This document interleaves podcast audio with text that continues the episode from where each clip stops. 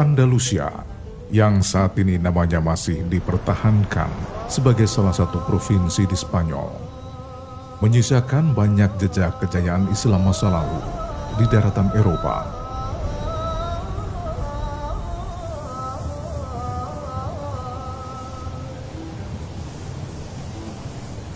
Beberapa di antaranya adalah Cordoba, Granada, Malaga, dan Toledo.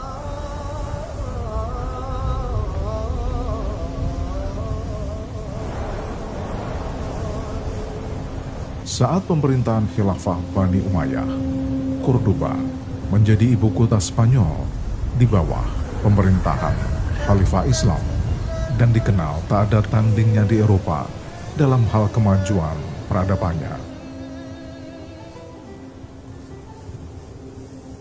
Cordoba pada saat itu juga dikenal sebagai pusat ilmu pengetahuan, di mana jumlah warga yang berkunjung ke perpustakaan mencapai 400 ribu orang per bulan.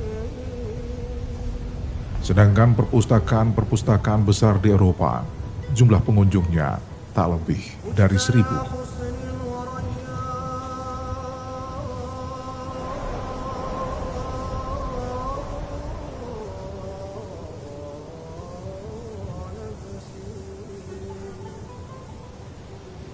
Cordoba dikenal sebagai the greatest center of learning di Eropa Sementara kota-kota lain di wilayah yang sama saat itu berada pada masa kegelapan.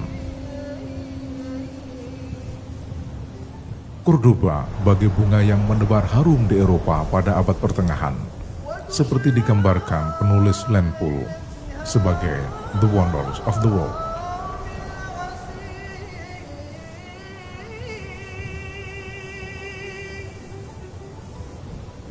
Para pecinta sejarah dan arsitektur selalu ingin mengunjungi Cordoba atau Granada karena dua kota di Spanyol itu menyimpan keagungan bangunan Istana Alhambra, lambang keajaiban yang selalu mencengangkan orang yang melihatnya dan terus menjadi pusat perhatian para wisatawan, pecinta sejarah dan seni bangunan dari berbagai negara.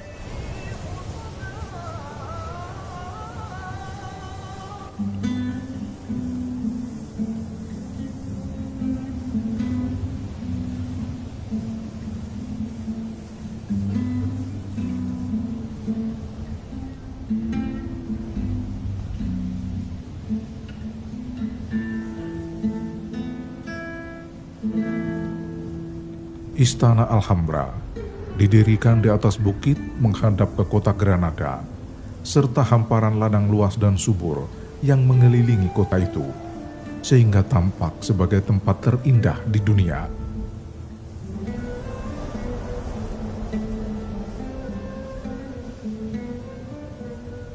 Penyair Prancis Victor Hugo mengatakan, Wahai Alhambra, Wahai istana yang dihias oleh malaikat seperti kehendak khayalan dan dijadikannya lambang keserasian.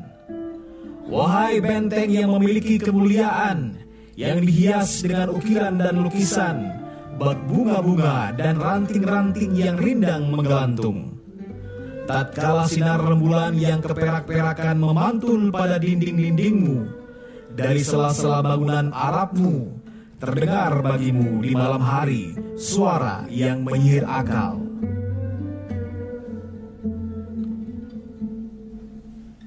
Sejak ribuan tahun lalu, pembicaraan tentang keindahan kota-kota di Andalus serta kemajuan dan kebesaran yang dicapainya menjadi topik yang tak pernah henti dibahas berbagai macam bangsa. Mereka mengulas tentang kota Sevilla yang di setiap penjuru kota dikelilingi pohon-pohon zaitun serta 100 ribu tempat pemerasan minyak zaitun. Sevilla juga terkenal dengan pabrik-pabrik baju besi, topi baja, dan alat-alat perlengkapan militer lainnya, sehingga orang-orang Eropa datang dari berbagai tempat untuk membelinya. Secara umum, kota-kota di Spanyol terkenal dengan berbagai macam industri yang diincar oleh bangsa Eropa.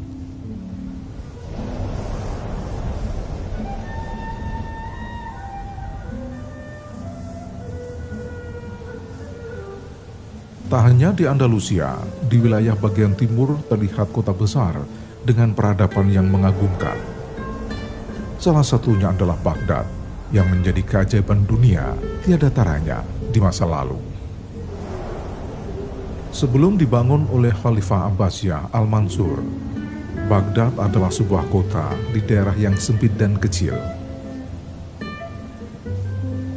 Ketika Al-Mansur bertekad membangun Baghdad, yang mendatangkan para insinyur teknik, arsitek, dan pakar-pakar ilmu ukur.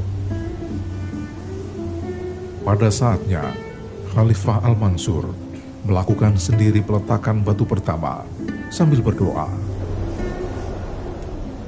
Bismillahirrahmanirrahim. Segala puji bagi Allah dan seluruh bumi milik Allah yang diwariskan kepada orang-orang yang dikehendakinya dari kalangan hamba-hambanya dan akibat yang baik diperuntukkan bagi orang-orang yang takwa. Bangunlah kota ini atas berkat Allah Subhanahu wa taala.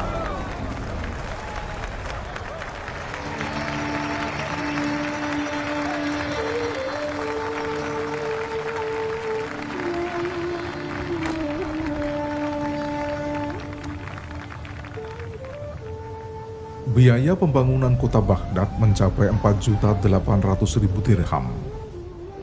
Jumlah pekerjanya mencapai 100.000 orang.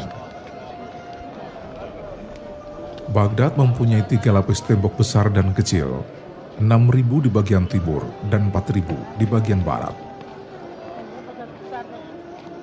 Selain sungai Diljah dan Fiorat, di Baghdad juga terdapat 11 anak sungai yang airnya mengalir ke seluruh rumah-rumah dan beberapa istana. Di Sungai Diljah terdapat 30 ribu jembatan, sedangkan tempat mandinya mencapai 60 ribu.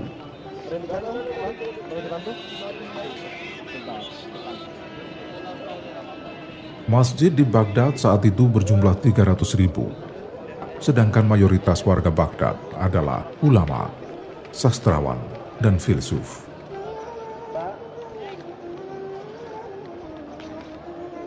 Abu Bakar Al-Khatib menggambarkan. Sampai kita lalai menyebutkan banyak hal dari kebaikan-kebaikan yang dikhususkan Allah bagi Baghdad di hadapan seluruh dunia, timur dan barat.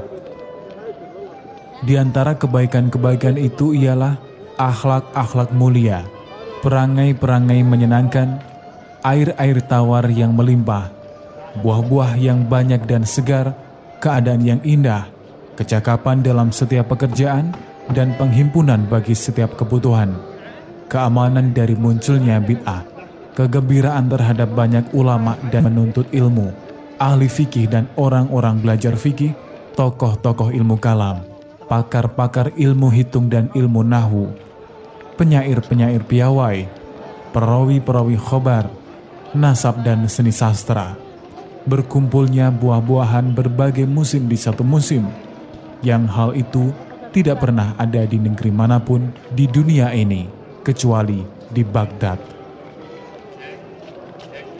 Belum pernah bagi Baghdad ada bandingannya di dunia ini, dalam hal keagungan martabatnya, kebesaran pengaruhnya, banyaknya ulama dan cendekiawan, pengistimewaan kaum intelektual dan kaum awamnya, keluasan wilayah dan batas-batasnya, banyaknya tempat tinggal dan rumah, jalan dan pintu gerbang, pasar-pasar dan tempat pertemuan, lorong-lorong dan jalan raya, masjid dan tempat pemandian, hotel-hotel dan tempat penginapannya, juga kenyamanan udaranya, kesegaran airnya, kesejukan tempat pernaungannya, keseimbangan musim panas dan musim dinginnya, kesempurnaan musim semi dan musim rontoknya, serta pertumbuhan yang terbatas dari jumlah penduduknya.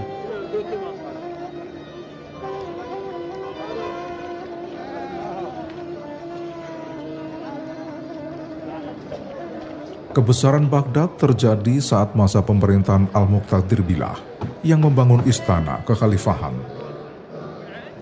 Luasnya melebihi sebuah kota besar dari kota-kota Suriah sekarang. Di istana itu terdapat 11.000 pelayan, setiap kelompok pelayan bergilir menjaga dan membersihkan kamar untuk para tamu.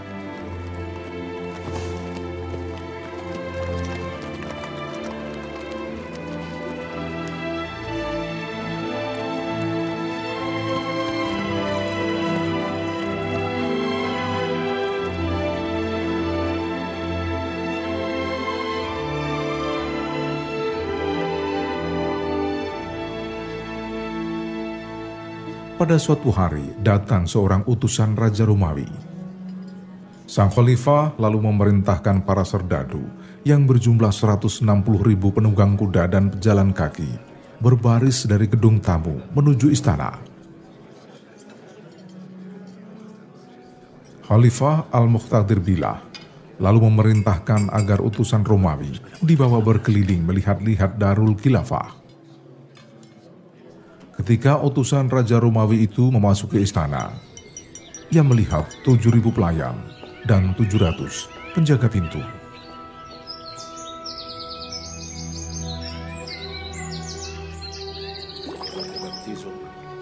Petinggi Romawi itu sangat tercengang melihat sebuah pohon yang terbuat dari perak yang beratnya setara dengan 500 ribu dirham.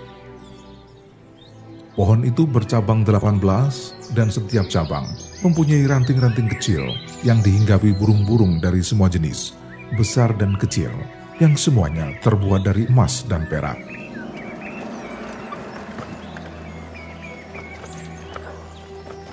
Pada saat tertentu, ranting-ranting pohon itu bergerak dan bergoyang. Daun-daunnya yang beraneka warna bergerak seperti diterpa angin Lalu setiap burung perak dan emas itu bersiul dan berkicau.